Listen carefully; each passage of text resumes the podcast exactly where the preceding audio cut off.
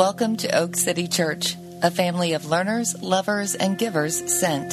For more information, visit us online at oakcitychurch.com. Let us know if we can help you in any way.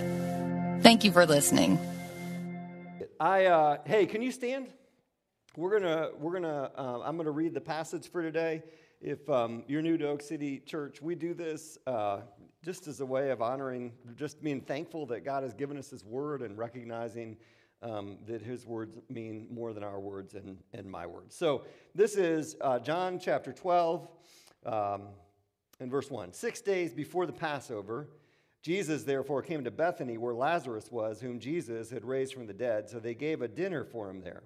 Martha served, and Lazarus was one of those reclining with him at table. Mary, therefore, took a pound of expensive ointment made from pure nard and anointed the feet of Jesus and wiped his feet with her hair. The house was filled with the fragrance of the perfume. But Judas Iscariot, one of the disciples, he who was about to betray him, said, Why was this ointment not sold for 300 denarii and given to the poor? He said this not because he cared about the poor, but because he was a thief. And having charge of the money bag, he used to help himself to what was put into it. Jesus said, Leave her alone, that she may keep it for the day of my burial. For the poor you always have with you, but you do not always have me. This is the word of the Lord. All right, y'all can have a seat.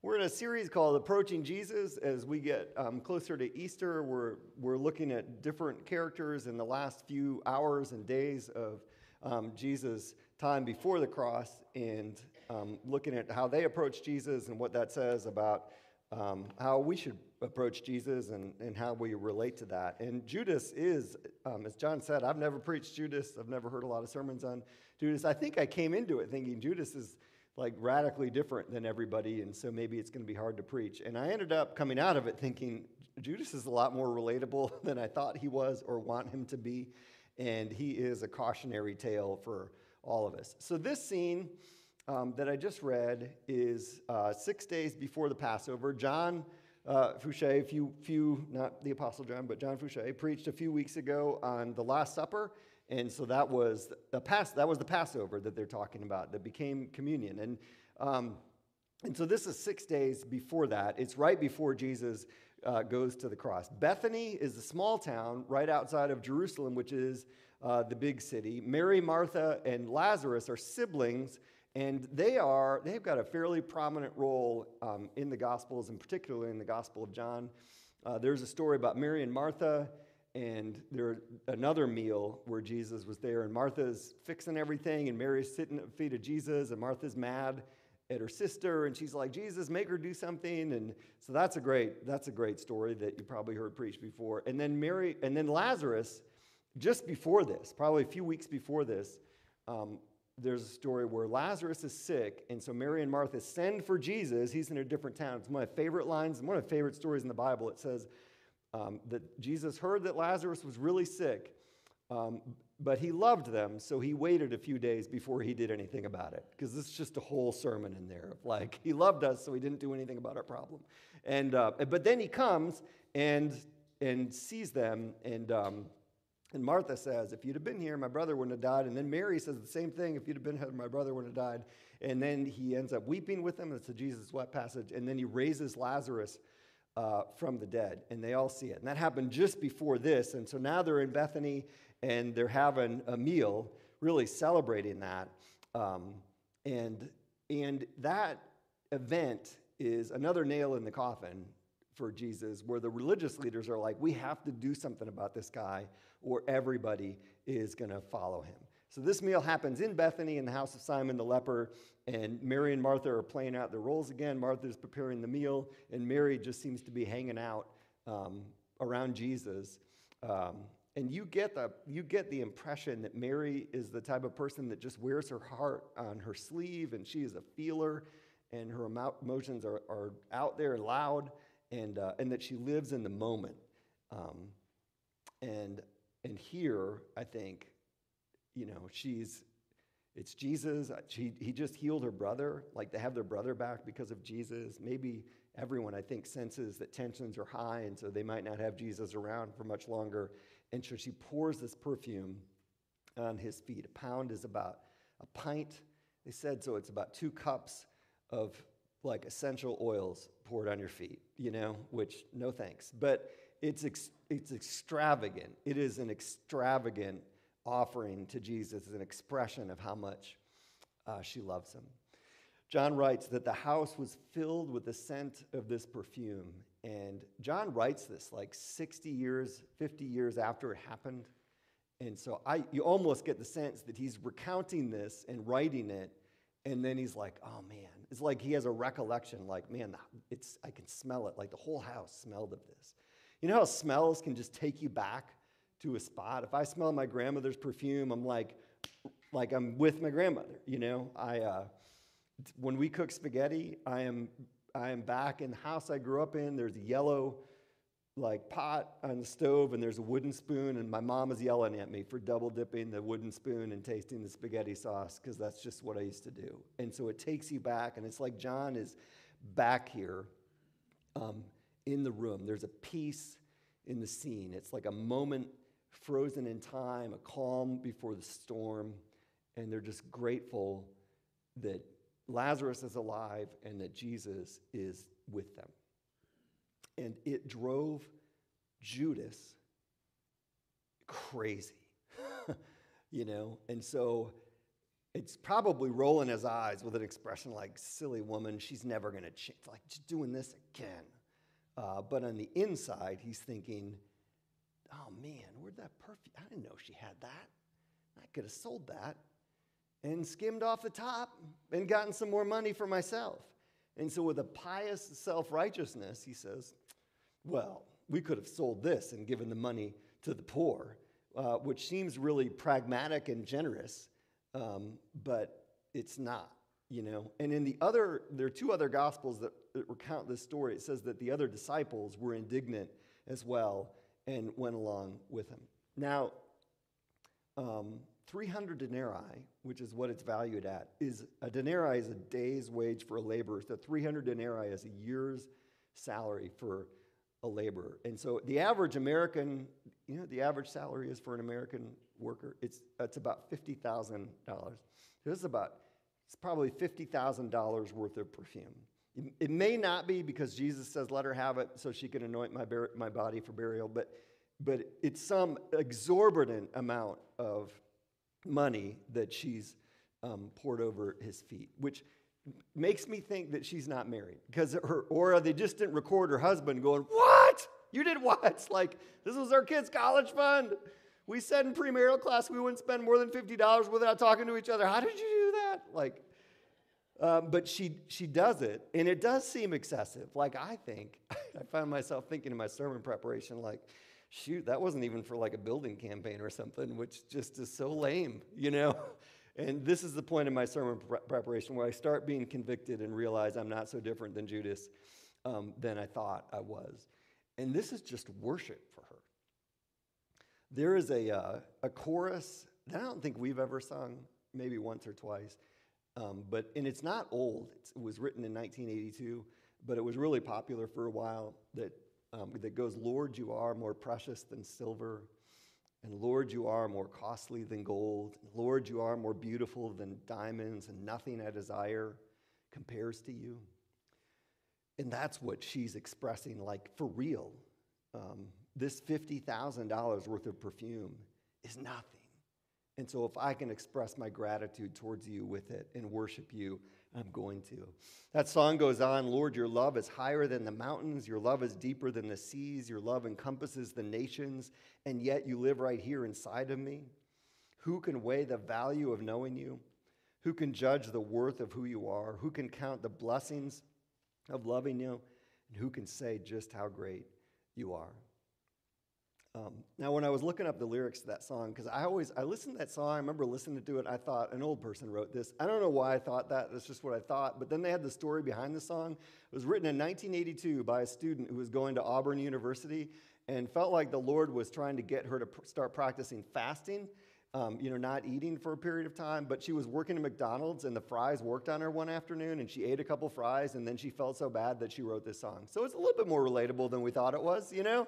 Uh, it's not an old person, it's, it's someone just like us.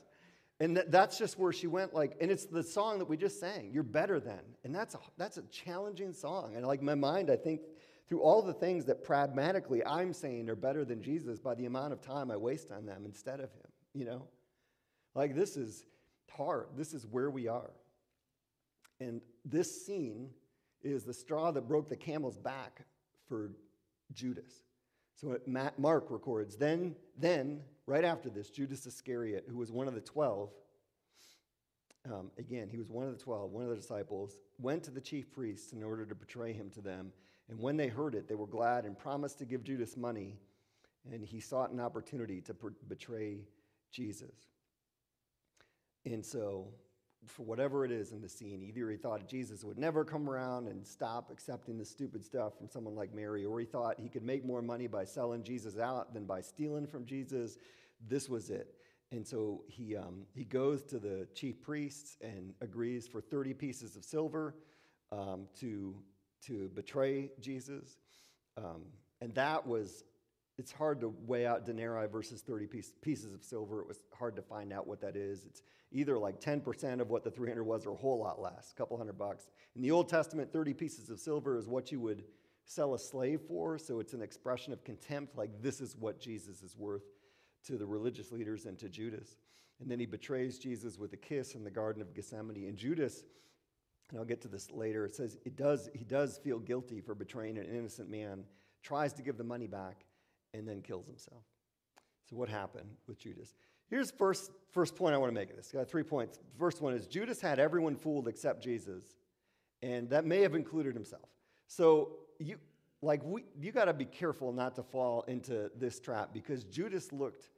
Judas could be in the room. We wouldn't know. We would have no idea that it was Judas. Um, he was a disciple. So in Matthew, uh, when Jesus calls the disciples, says he called to him his 12 disciples. He gave them authority over unclean spirits to cast them out, to heal every disease and every affliction. Another gospel says he prayed all night before he made this decision about who the 12 are. And then they named the 12 uh, Simon, who's called Peter, Andrew, James, John, Philip, Bartholomew, Thomas, Matthew, James, Thaddeus, Simon the Zealot, and Judas Iscariot. Uh, he was a disciple. This passage says the, the one the scene from from John, but Judas Iscariot, one of his disciples, uh, he went on the missionary journeys. He had received the power, the authority over unclean spirits to cast them out. He probably did that. He was there the entire time. He saw all the things that Jesus did and participated in them with the other disciples.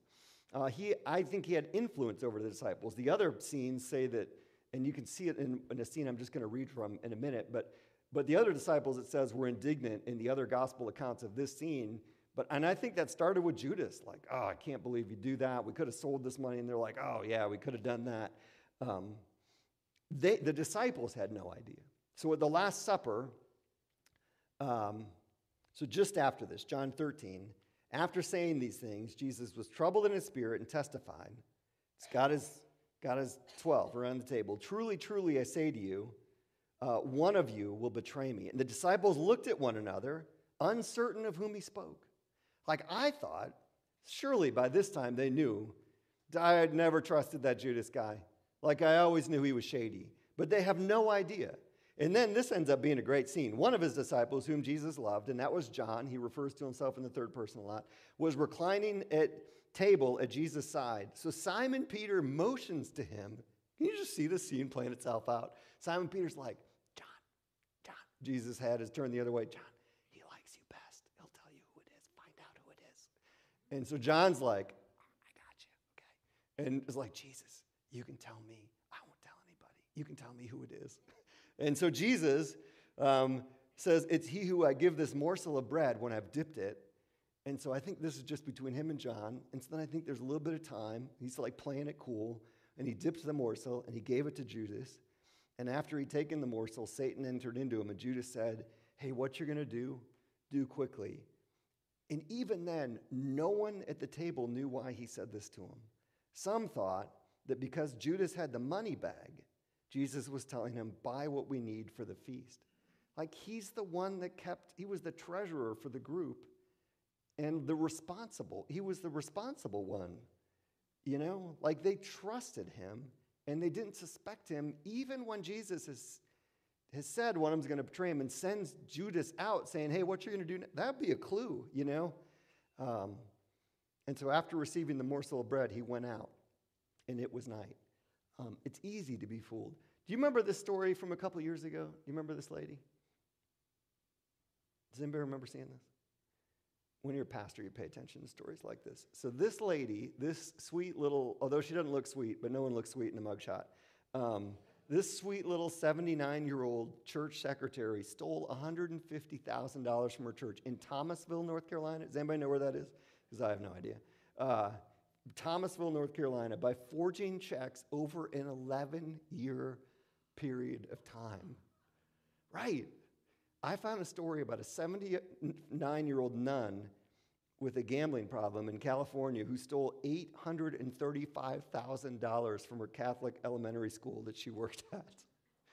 And you, these stories are all over the place, man. Um, there was another couple, like, but they were they were divorced and they stole a hundred thousand. He was pastor, stole a hundred thousand dollars from his church in eastern North Carolina. No one knows. Um, and, and Judas like had no concern about the poor, but people didn't get that. In the passage that I read at the beginning, he said this not because he cared about the poor, but because he was a thief. And having charge of the money bag, he used to help himself to what was put in it. He was skimming off the top, and no one knew it except for Jesus.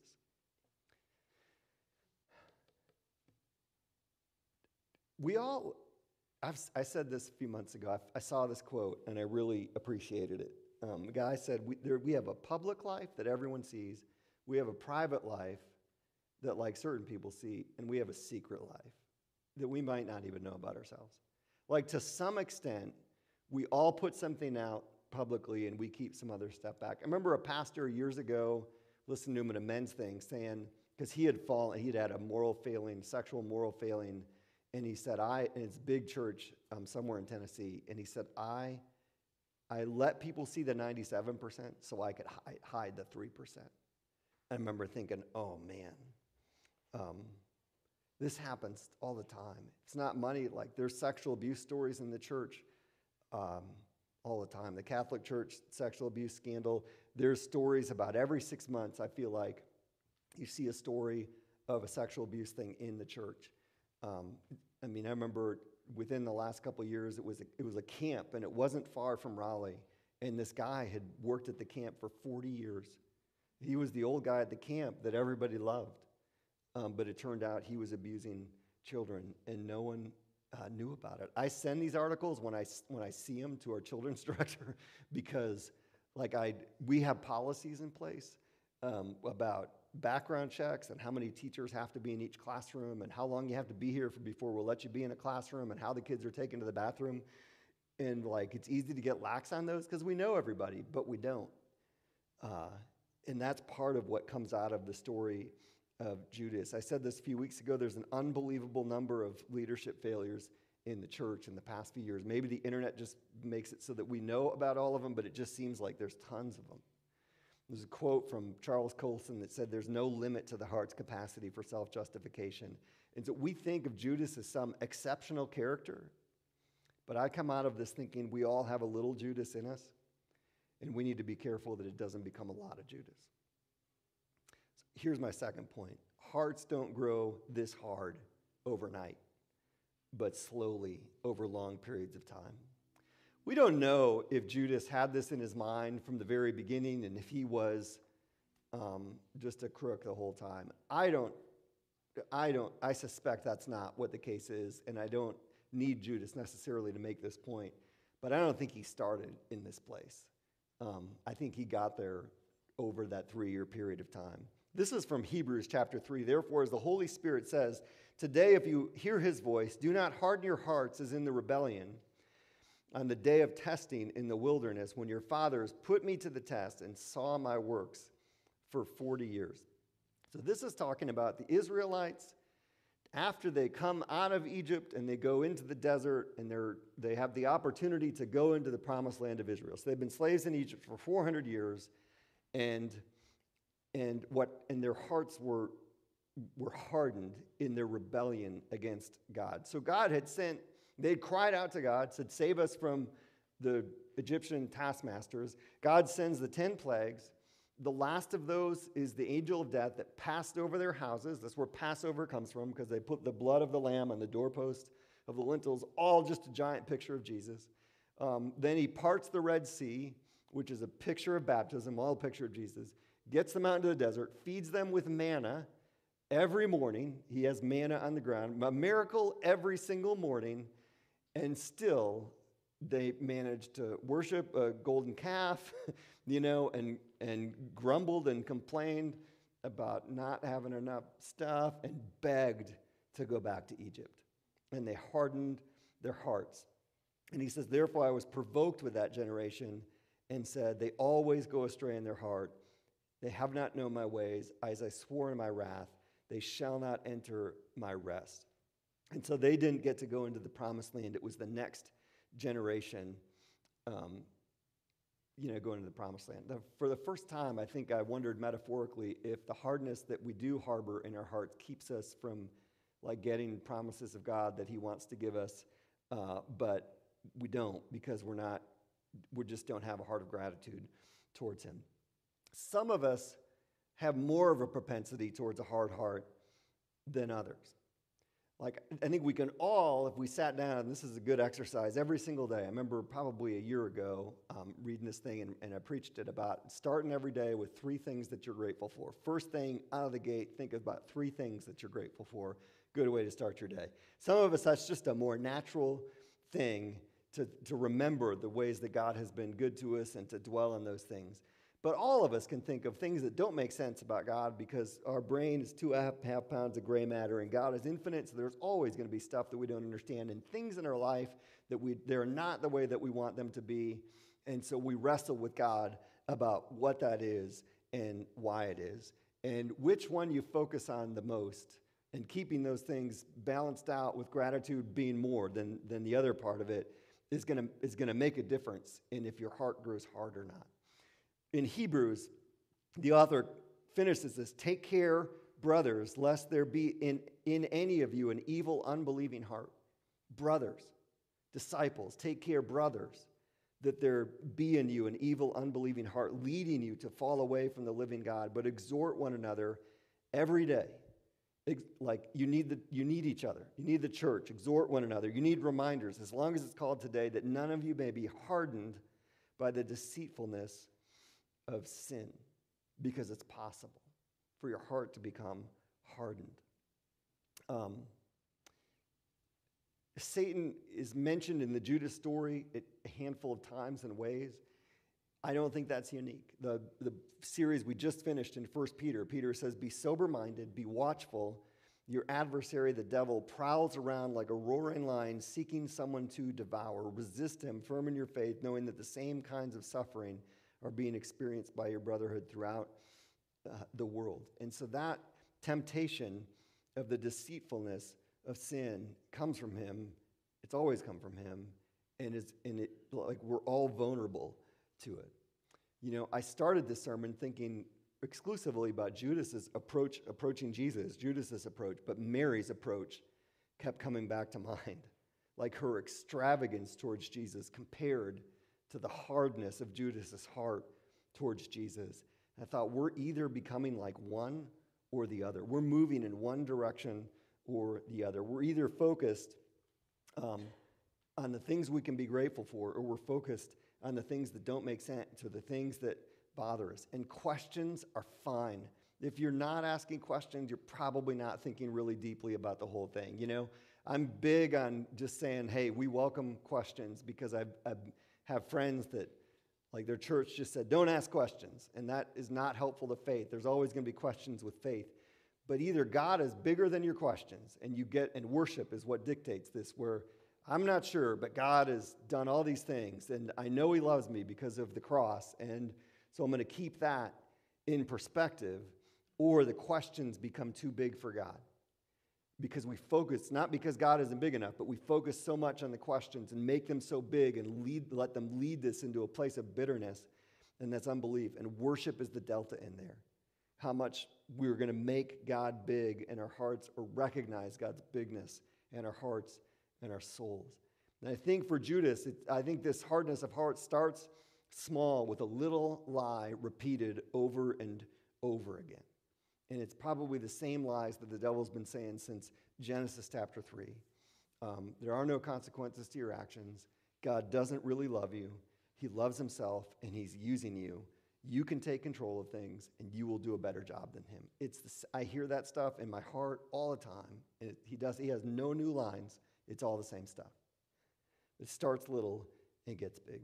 One guy wrote, No man could be more evil than Judas.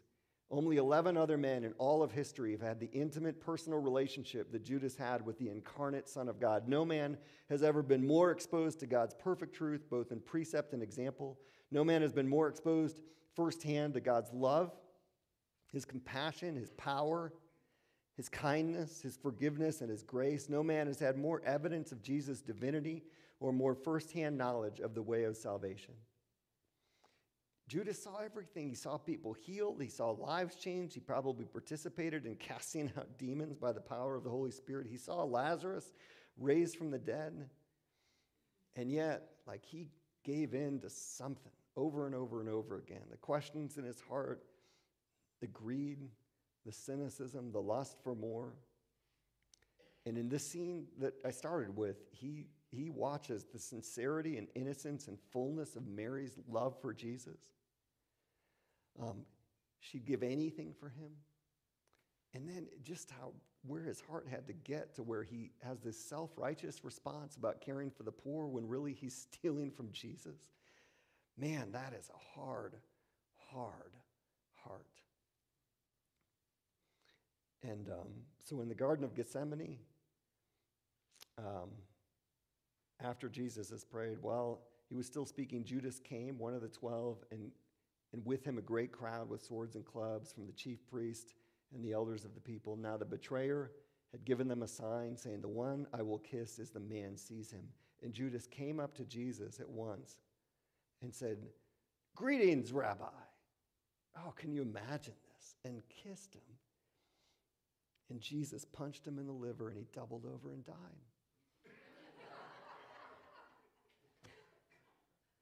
Shoot, man. And Jesus said, Friend.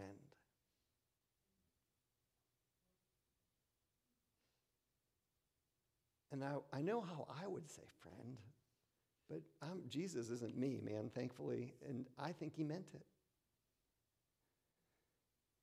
Do what you came to do. And they came up and laid hands on Jesus and seized him. One person wrote Proximity to Jesus cuts both ways. You spend enough time with Jesus, your heart will grow soft or hard. Judas hardened his heart to the point that he would not repent. He locked the door from the inside and threw away the key. And here's the last thing I want to say about this the antidote to a hard heart isn't regret, it's repentance, and there's a difference. So, this is from Matthew when Judas, his betrayer, saw that Jesus was condemned, he changed his mind and brought back the 30 pieces of silver to the chief priests and the elders, saying, I've sinned by betraying innocent blood. And they said, What is that to us? See to it yourself. And throwing down the pieces of silver into the temple, he departed and went and hanged himself. And this is hard because I thought, man, is that, re- that looks like repentance. And so I, I looked up a lot of different opinions on this, and I couldn't find one that said that's what repentance was. There are apparently two different words um, that are used in this situation in the Greek, and one of them, metanao, is to change one's way of life as the result of a complete change of thought and attitude with regard to sin and righteousness. That's repentance. And there's another one, metamelomai, right? Um, to change one's mind about something with the probable implication of regret. But it, they all said it's not repentance. He felt bad, um, but he didn't change. Proof that Judas' sorrow was ungodly and selfish is seen in the fact that he made no effort to defend or rescue Jesus. He had no desire to vindicate or save Jesus, but only to ease his own conscience, which he attempted to do by returning the 30 pieces of silver to the chief elders. He's trying to make himself feel better. He's not trying to fix the situation. Um, another guy wrote Repentance is self exposure, it's a heart laid bare, a mind determined to head in a new direction. Surely he knew that all it would take to make things right was running to Christ in confession. Instead, he hid in the shadow of shame. Indeed, Judas's effort was nothing more than a feeble attempt to hang fruit on a dead tree. But only genuine repentance produces genuine fruit. After all he'd seen firsthand, Judas undoubtedly knew that mere remorse couldn't account for his sin against God. I drew a contrast between Judas and Zacchaeus. Zacchaeus is another thief. He was a, the chief tax collector, and those, like, they were hated. He was a Jewish guy, but all the Jewish people hated him because he worked for the Romans and stole money from everybody. And he is a short guy. Um, I didn't grow up in church.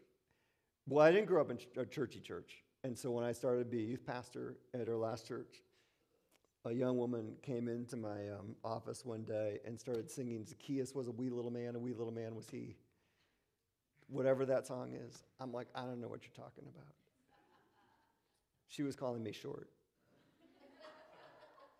Youth pastors, man, pray for him. Uh, he's the guy that climbed up in a tree to see Jesus.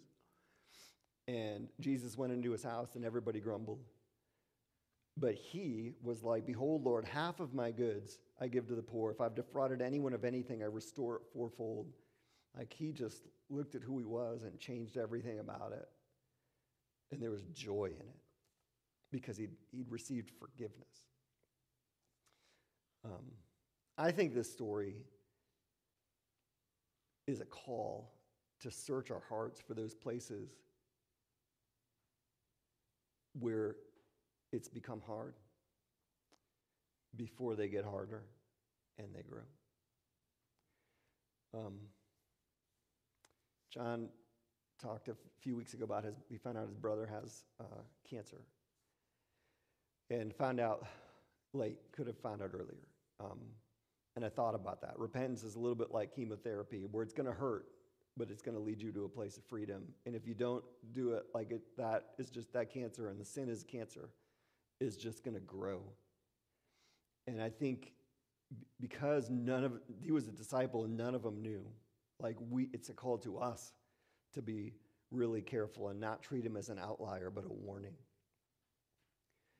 And so that may be sin um, you know you're involved in, but others don't know um, that you've just like given into in some way. And that sin won't stop with whatever area of your life it's taken over. It's going to keep going, and there's going to be consequences. And you can always repent, you know, but the further you go, the harder it gets. Um, think about these church pastor scandals, and like, those guys preached like this every single week, you know? And what a trap that can be. Um, it may be areas of bitterness with the Lord where you wonder why some part of your life could be the way that it is, but your heart has gotten hard towards Him. Uh, I'm so glad that God put the story of Job in the Bible because it speaks right to that. He has every reason to, and he, he's allowed to express it, but God brings resolution in that. Or the Psalms because there's so much honesty and like passion drawn about it. How could this happen? Where are you, God? And yet, like they find a way to hold on to hope and they speak exactly into this. And so I don't know what that is in your life. Um, it could be physically, like, how could God let this happen to me? Uh, and I think we find, like, Jesus went through some stuff physically like, I think he relates to that, you know? Um, it could be financially, like you've given, I mean, he wants us to be generous financially. We, I don't say this a lot. Every elder I've ever had says you need to talk more about money. um, but he wants us to, a tithe is 10%. And for the, and we believe for the local church to be a priority in that, but like just to be generous and to be giving. But that may be the part of your life that the last part that you're going to give is that part of your life. That's a hardness of heart. That's a marker of spiritual maturity. It could be relationally. Well, and Jesus, who was rich, he who was rich became poor so that we who are poor might become rich. Like generous with his stuff. Um, it may be relationally that you've you've just gotten a routine that's cut yourself off from people and exhort one another doesn't happen because you're not close enough for anybody to know. And that's a dangerous place to be. And so you need to be at the if gathering or just hanging out and eating brisket with the guys. Like you need to be related to people. Um, but it's easy to get in a routine because the routine becomes your friend at certain points in life. But you're isolated. Could be vocationally where you're just in a rut, just playing your role and not even listen for what God wants you to do. It could become it could be recreationally because where you like there's a difference someone said between recreation and entertainment. Recreation recreates you, and entertainment is just like like a dopamine rush. And it could be that. Like there's a lot of things that you think are better than Jesus because we get caught up. And it's so easy for us to do because we have such an abundance. I don't know, whatever that is that the Holy Spirit's speaking to you about. Are you moving more in the direction of Mary, where your heart is getting bigger and bigger for the Lord? Or are you moving more in the direction of Judas, where in subtle ways your heart is getting um, harder? So here's what we're going to do. You have these Connect cards. Uh, we were doing this pre COVID. These Connect cards used to be just for new people, but then we're like, these are a good way just to connect with folks in the church. And, um, and so they asked for prayer requests or for praises. And, and we're going to give you a few minutes if there's some things you would like us to pray for you about. And that can be really vague given this sermon. Uh, take a minute, and you don't have to, you know, but take a minute and and if you could fill this out, and as you come up and take communion, you can drop it in this box. But just to, just to, we're going to just kind of have a minute of quiet to reflect on that. Um, or maybe you keep it and you just write down on the back some things that God is speaking to you about um, where you need where you need to give to him something that you've been holding on to yourself. And then we're going to worship. And worship is the difference. Where we let God be big in our hearts. And while we're doing that, John will be up here. John and I will be up here with the bread and the cup. And so um, we would invite you to do that. Uh, and to, to do that in a way that if there's something in your heart that you know you're, you're, he's convicting you of, to offer that over to him and to receive, like there's nothing that he won't forgive. And this is the body and blood of Christ has been given for us. And it was given 2,000 years ago, but we keep doing this every single week because it's right now that it matters. It's right now. So take a minute. Um, I'm going to pray. Take a minute and with these, and then we'll, we'll worship in just a minute. Father, thank you for. Um, shoot, I don't think I can say thank you for Judas. Uh, but thank you that you can use any of these stories to speak to us about our relationship with you, Lord. I pray that your spirit would speak into our hearts and that we would listen and we would respond. We pray this in Jesus' name.